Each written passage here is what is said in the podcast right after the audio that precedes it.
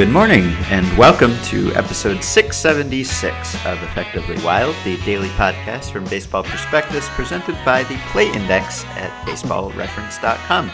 I am Ben Lindbergh of Grantland, joined by Sneaky Sam Miller of Baseball Prospectus. Hello. Uh, from yesterday. Callback. I, yeah. Hey, uh, I, I, I want to address two things on that episode. We got into a lot in that episode. One thing is that I besmirched Branch Rickey, uh, Branch Rickey's name. I said that he was, what did I say? He was generally immoral on all but the big things. Mm-hmm. Is that what? I just that was a very quick, quick sentence that doesn't really capture the nuance.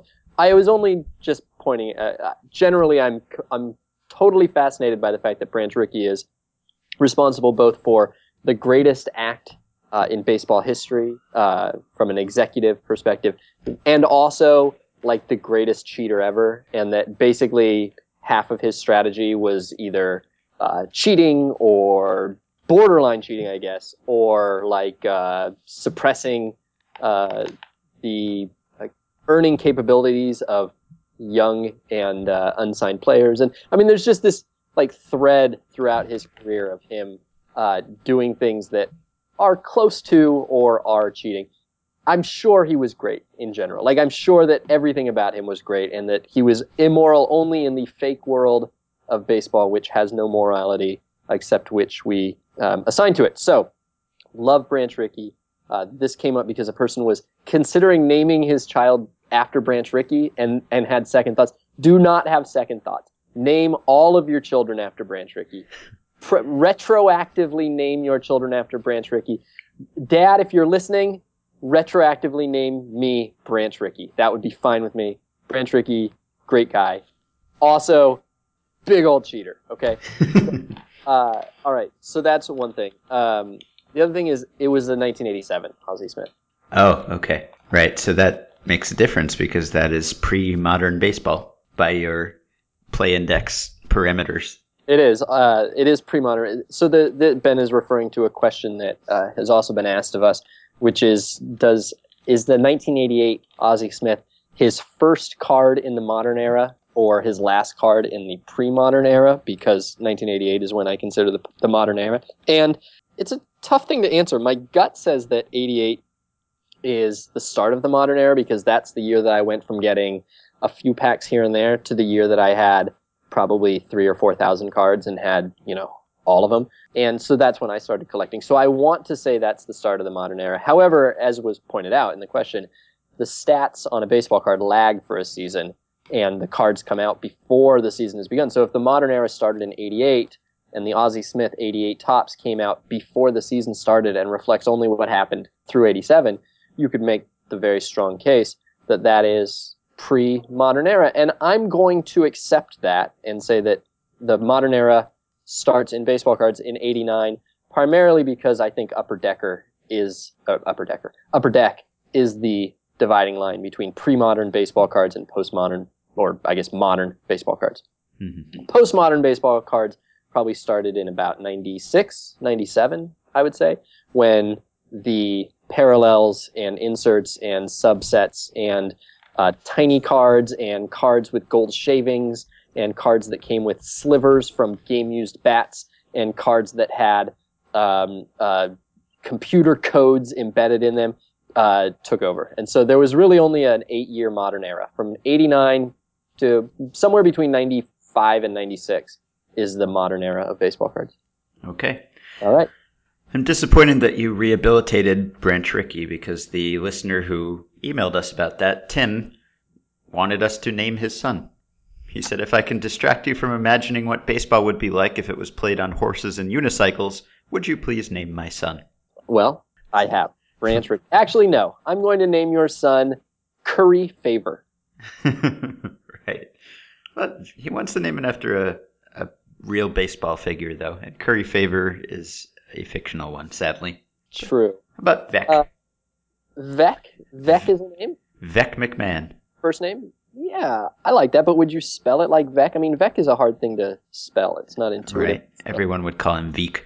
Would you, um, would you, I mean, would you go Veck, V-E-C-K, just, just like that? Like, uh, the, the sort of more sensible way of spelling the sounds I think I would. Probably don't want to saddle the kid with a name that he has to tell everyone how to pronounce for his whole life.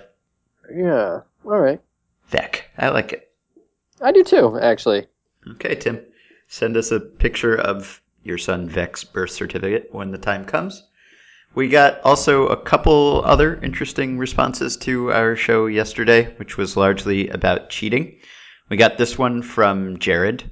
And he says, I just listened to the cheating show and thought you'd get a kick out of the fact that two of your listeners are federal attorneys specializing in wiretaps and other electronic surveillance, primarily in connection with use by federal law enforcement, but also sometimes prosecution of Wiretap Act violations. Worlds colliding.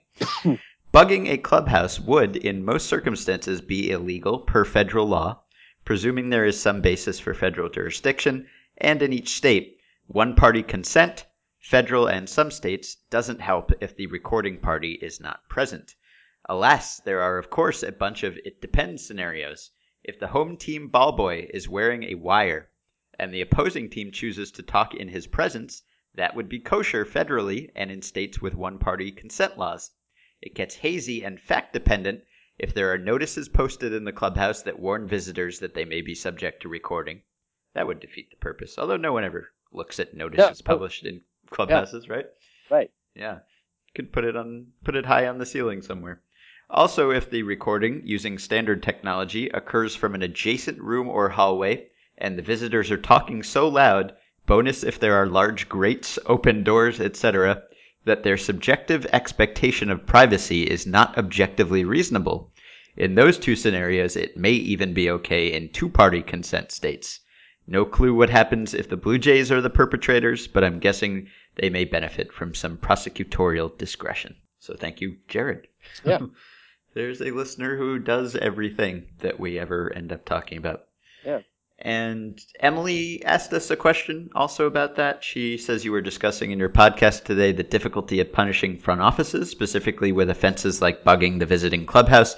Would a possible solution be taking home games away from the offending team? You could remove one series from each of the division opponents and allow the other team to have those as home games. That would provide financial incentive for the owner slash front office to discourage any cheating and would carry a slight competitive disadvantage by taking away the home field advantage for those games while not necessarily punishing the players. It would benefit all of the division rivals equally, as opposed to forfeiting or canceling any wins. It is also a solution that could be applied the following season in the case of a long investigation. Would something like this be too harsh a punishment for recording the other teams? No. Yeah, I think it's a good solution. Me too. Emily says she has a four plus hour commute that she listens to us during. That's Oh. a that's a long commute. That is a long commute. I will I will have that commute this summer, but it is a very long commute. I hope you enjoy your job, Emily. You would have to to do that. By the way, Sean Rosales and I came up with a few more punishments.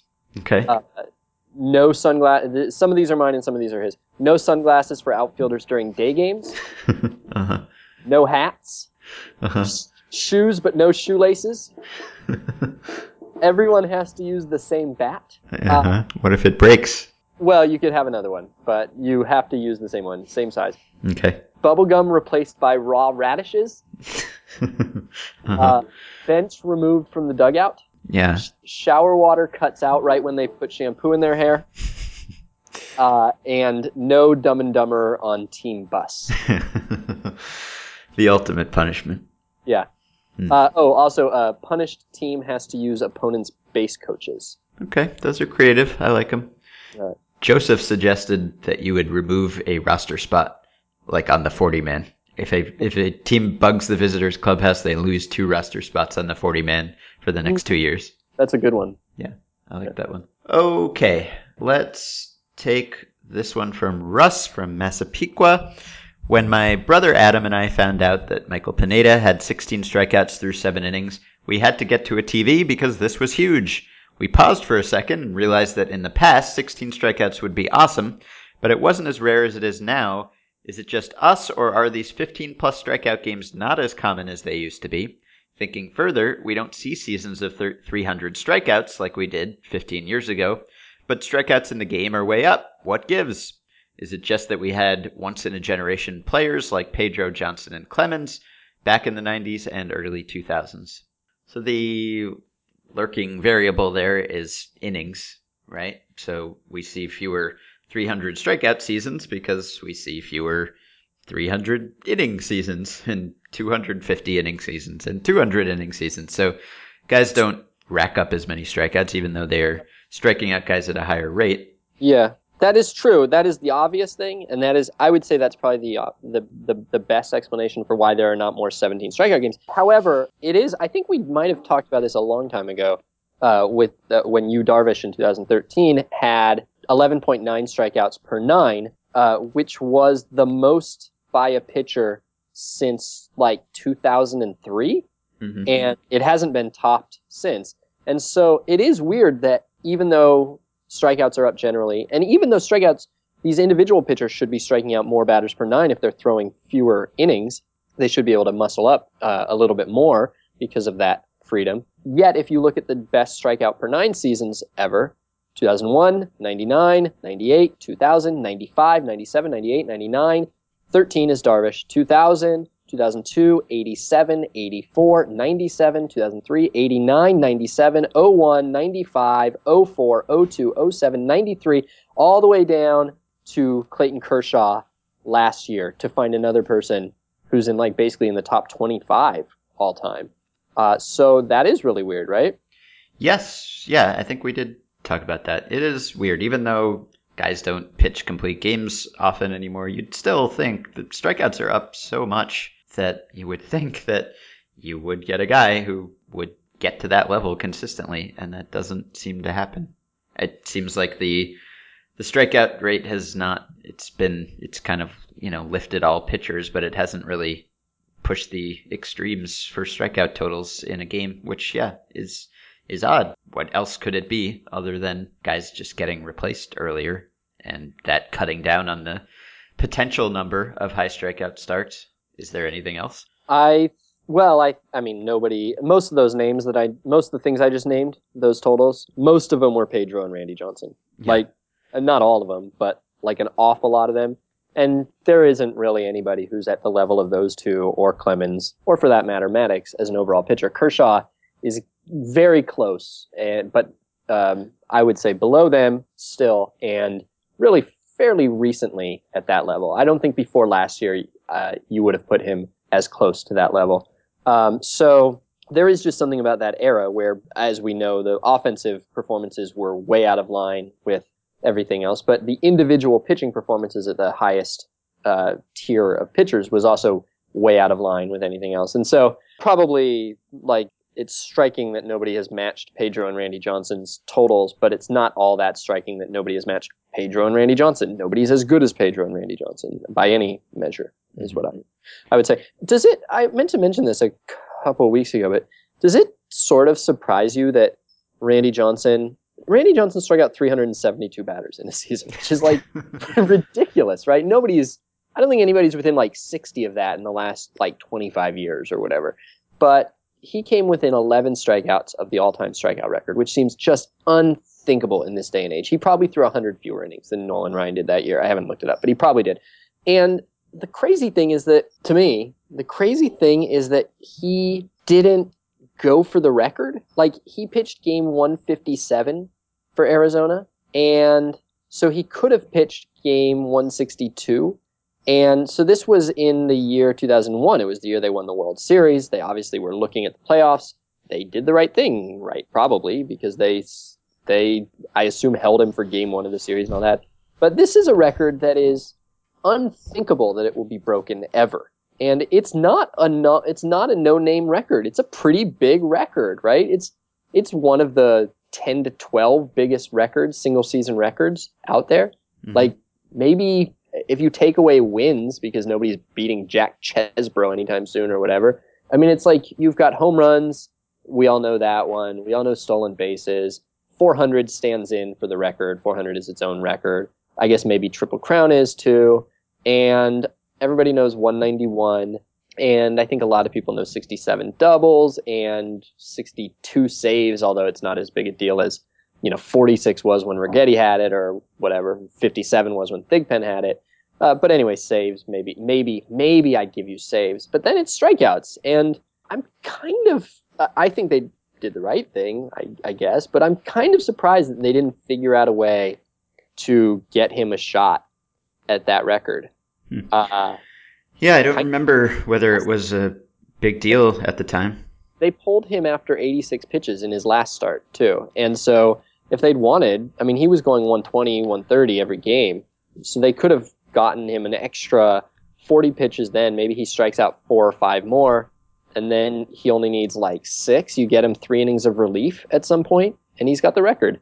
Hmm. Yeah, I mean, he and Schilling were pitching on short rest all the time in that postseason, right? And he was old, and uh, and their third starter was what Brian Anderson or something on that team. It was a it was a big gap. So I mean, those guys really carried them through the playoffs. So yeah, it was probably the smart thing to do for the team. I think one reason I would have loved it too, if they had gotten him that record and then immediately pulled him, is that that's one of the great records existent because Nolan Ryan broke it by one. And it's crazy to think that this record that is very rarely challenged and that is such a big number would get toppled by one. And so if it had got toppled by one again, it just would have been awesome to have Koufax and then Ryan and then Johnson each break it, you know, b- better each other by one would be just perfect, right? And that would be a perfect, perfect execution of a record breaking. Okay. From Francis in the Bronx. In the past few days, I've unsuccessfully searched for two of my favorite baseball commercials ever. The first featured a young Dominican boy named Samuel who insisted on being called Pedro for obvious reasons. The second, a Pizza Hut ad with Ken Griffey Jr., showed Jr. explaining that a hitter must think up the middle.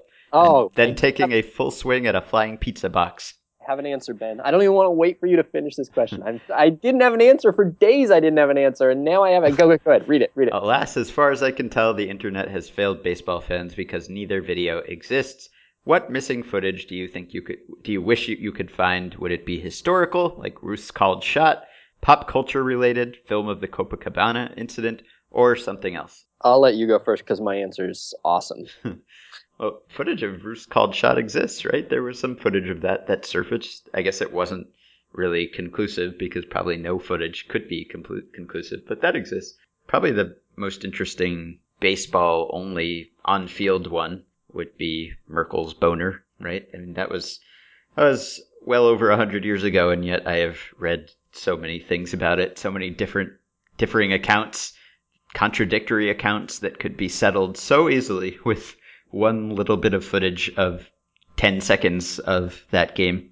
And that's one of the biggest baseball unknowns and controversies ever. So the fact that everyone involved is dead and everyone who was watching is dead sort of sort of takes away from it a little bit maybe you wouldn't get any personal reactions from the parties involved but that's still to this day one of the biggest baseball debates and it could be settled very easily with some footage and it can never be settled without that footage so that's that's one Uh, This is not my answer, but I do. I it does bother me that we only have one angle of Randy Johnson hitting the bird.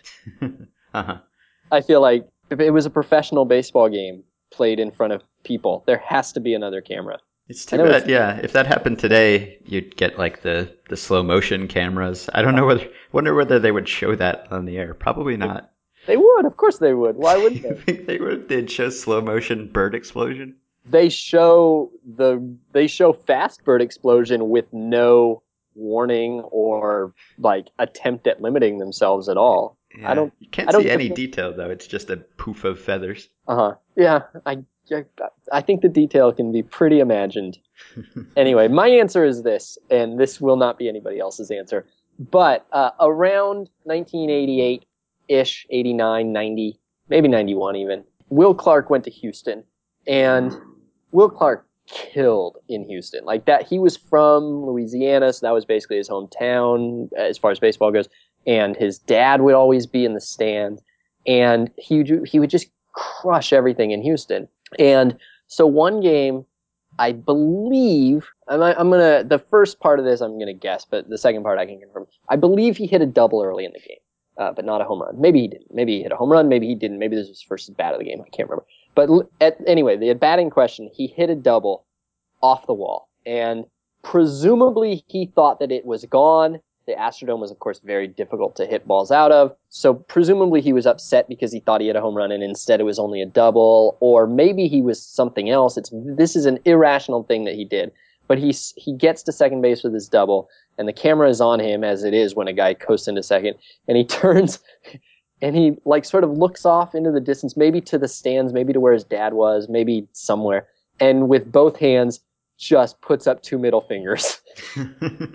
and the camera is like on him. It's just sort of holding on him while he flips a pair of birds because he got a double. And he's got that nush look. He's like mad as heck because he doubled or whatever. And he's flipping off the camera. And they just showed him. And it was like this incredible thing for me to watch as a kid.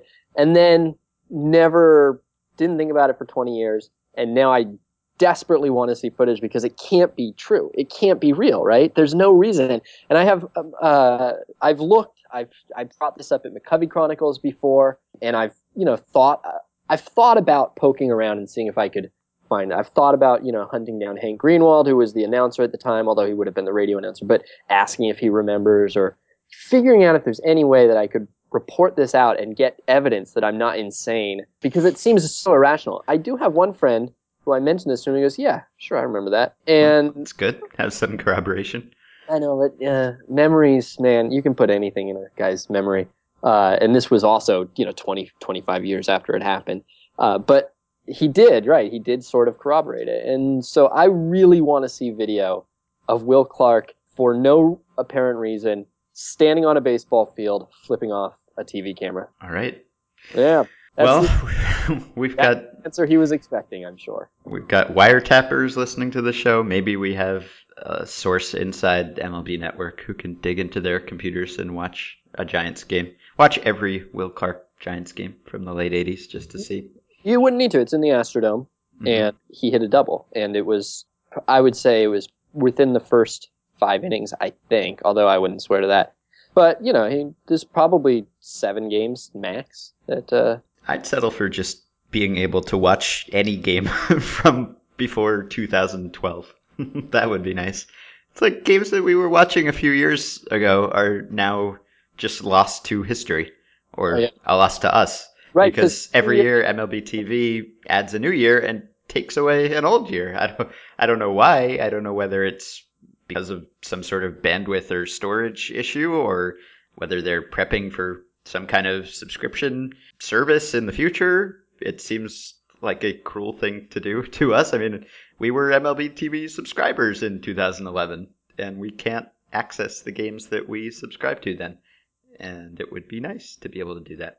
So there's you'd only have to look at seven games seven games in which he doubled in the Astrodome between 88 and 91, which I'm I'm very confident that it's in those. My best guess is that it would either be September 16th when he hit a ground rule double and it cost him an RBI. He might have been mad that he lost an RBI because it was, you know, ground rule double. And it's also possible that it was June 27th of 1989 because he hit two doubles and I vaguely think that it was because he had lost two home runs or something like that, or he was just tired of hitting doubles. So that's a possibility as well. Those would be my two best guesses.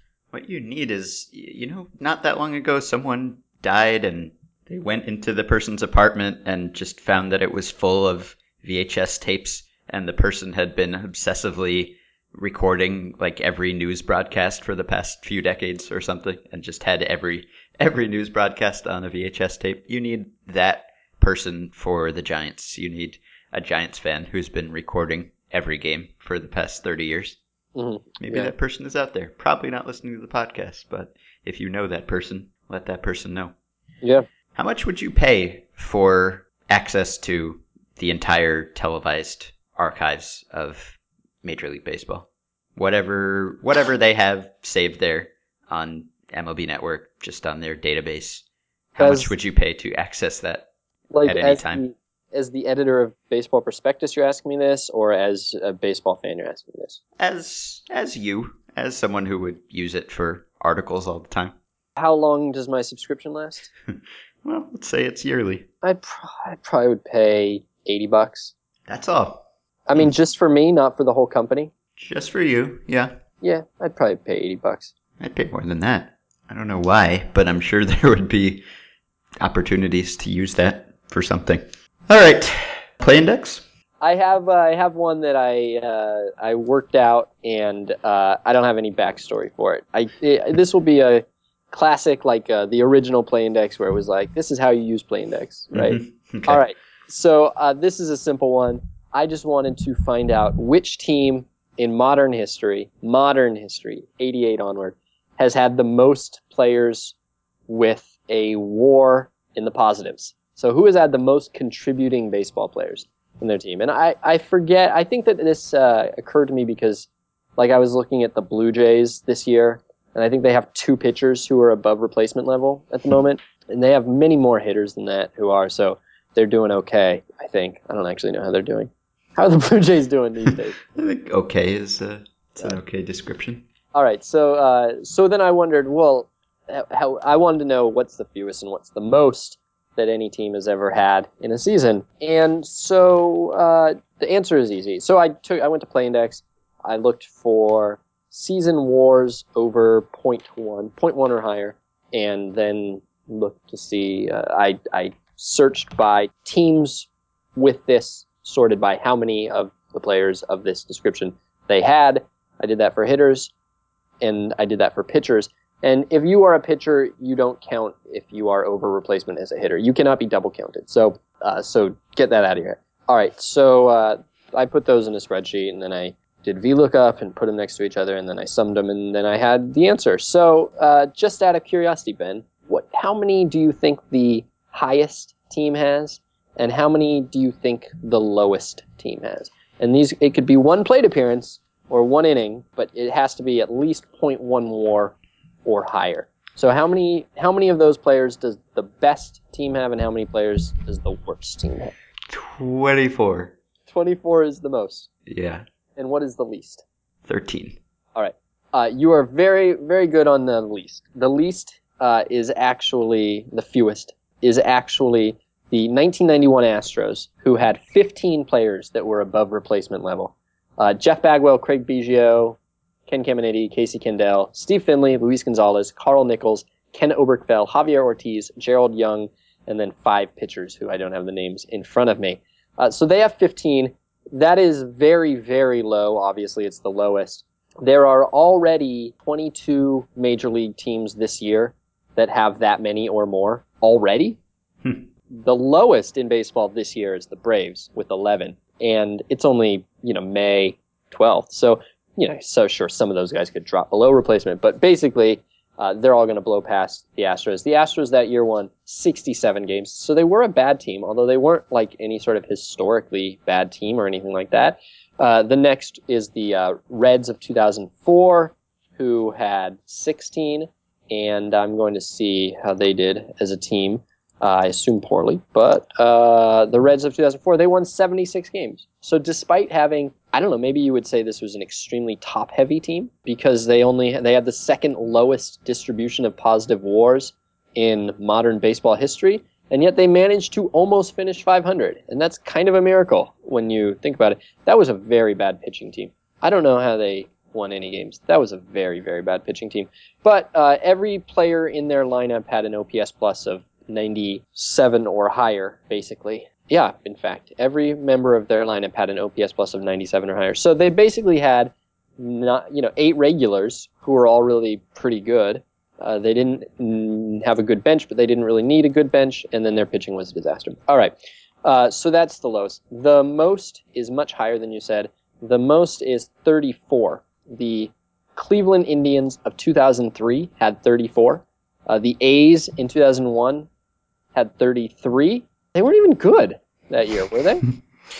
Which year? 2011. 2011 A's was that was the year before they got good, wasn't it? It was at I think it was two years. be- Was it two years before they got good? It was at least one year before they got good. Yeah, they were 74 and 88 that year. It was the next year that they got good.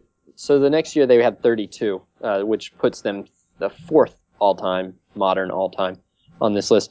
And in fact, if you look at it, this seems to be I believe this to be the case. I haven't charted it or anything like that, but it seems to be that more of the teams at the top are very recent. So like 34 was the record, right? 33 was the next best. Only two teams had 33. And then 32, only like six teams had 32. And three of them came in 2014. So, like, there's only one team, even though half of my sample is more or less is before 2000, there's only three teams in the top, like, 30, 40. There's only like three teams in the top 40 from before 2000, which is kind of interesting that they, there, there seems to be much more balanced rosters, or I guess more It's just getting- more players being used, right? Because bullpens. I bet if you just looked at a if you Yeah. just looked at the raw number of players per team per Uh-huh. year, it would be up. Oh, raw number of players that are even rostered for any Yeah. portion of time. I wonder. Yeah, probably. Maybe that could be true. Probably true. I don't know that it's necessarily because of bullpens, though. Like I could see it being the case for strategic reasons or something, but I wouldn't. Uh, maybe it's the bullpens. It's good questions. That's I have to think about that. Uh, so anyway, the 2003 Indians uh, had 19 hitters that cleared this mark. I believe that that is also the highest of any team. Josh Bard, Casey Blake, Milton Bradley, Ben Broussard, Ellis Burks, Coco Crisp, Alex Escobar, Jody Gerut, Travis Hafner, Tim Laker, Greg LaRocca, Matt Lawton, and uh, someone Magruder, Victor Martinez, Jhonny Peralta, Angel Santos, Shane Spencer, Omar Vizquel, uh, Ryan Ludwick, Matt Lawton also. So 19 plus positive contributing hitters on that team. 19. It's an awful lot. So uh, so that's it. That's the answer. Guess it makes sense that the A's would be up there with all the platooning and the multi-position guys and mixing and matching. Yeah, it definitely makes sense that the A's would be up there. Although you would think that you wouldn't pick. Oh, want to hear something really funny, Ben? hmm This is awesome. The 2003 Indians went 68 and 94. wow. How did that happen? And they barely underperformed Pythagorean record, so it's not even like that. So let's see. so I'm who, were, who were their worst players? They must have had some really anchors dragging them down. I don't think that it's about their very worst players. I think that it's that nobody was that good. Now, Mhm. I might be wrong about that because like Milton Bradley was pretty good, Casey Blake was pretty good, Jody Gerut wasn't bad. Uh, but the positive wars, I'm going to read their hitters who had positive wars, just not their names anymore, but how what their war was. Point two, point two, point two, point three, point four, point five, point five, point six, point six, point six, point six, point eight, point eight one, and then you've got basically five guys who are even over one, and only three guys who are over average. So I just think that they were mediocre all the way around. For their Mhm. pitchers, uh, 0.1, 0.3, 0.3, 0.3, 0.4, 0.4, 0.4, 0.5, 0.5, 0.7, 1, 1.1, 1.2, 1.2, 3.3, and 3. Point, uh, 2.3 and 3.7. So they had Sabathia and Milton Bradley and couple of guys who were average, and then a whole bunch of guys who were just barely above replacement level, I guess, is how that happened. They didn't really have any disasters. Karim Garcia was at negative 6, negative 0.6 war, but they only, you know, they didn't really have that guy who was two or three wins below on here. He, Karim Garcia was the worst. Interesting. All right. Yeah. All right. Coupon code BP. Subscribe to the Play Index. Get the discounted price, $30 on a one year subscription. Let's take a question from Kenny. Kenny says So, basically, with the exception of opening day and the first week after the All Star break, it's uncommon to see an ace versus ace matchup. I mean, number one starter versus number one starter. Sorry, Ben. While in NCAA baseball, every weekend series features a 1 versus 1 matchup on Friday nights, 2 versus 2 on Saturday, and 3 versus 3 on Sunday. I would like to see MLB sort of co opt this idea by encouraging or incentivizing ace versus ace matchups on one day every week. Putting these on Sundays would almost create an NFL feel to each Sunday, which would help attract the casual viewers. Would you like to see this happen? What are some of the benefits or drawbacks to such a plan? Would every team cooperate? Do you like ace versus ace? I think it's sort of overrated because Yeah, I did too. there's no there's no actual ace versus ace involved in the game. It's ace versus the other team and other ace versus the other team. And the- it's, it when can be good, but Yeah, when it goes perfectly to plan and somebody wins one to nothing, that's good. like when it feels that extra tension because they're both on. Um, I support it. There's the potential for better games, and there is some. If you don't have a a particular rooting interest in the game, it does make it more watchable when you don't have when you're interested in both pitchers. It just becomes like never ending good pitcher in front of you. So if you Mhm. like watching pitchers, it's a better experience. I agree. I don't know what could they do to incentivize teams to do this. You could imagine you you wouldn't imagine this isn't gonna happen, but you could imagine a scenario where before a game started, the difficulty of your opponent was rated, and like like the ELO uh, rankings on Baseball Reference that we talked about, you got more credit for being for beating a better team. I guess like college sports, right, where you basically do get more credit for beating a better team. So if you if you really if you incentivize the beating of the other team's ace, if you made it so that teams needed to prove themselves by beating good teams, uh, you could see that, but that would be very complicated. I'm not coming out in favor of that plan. Yeah, me neither. If there were such a plan, someone would find a way to exploit it, probably.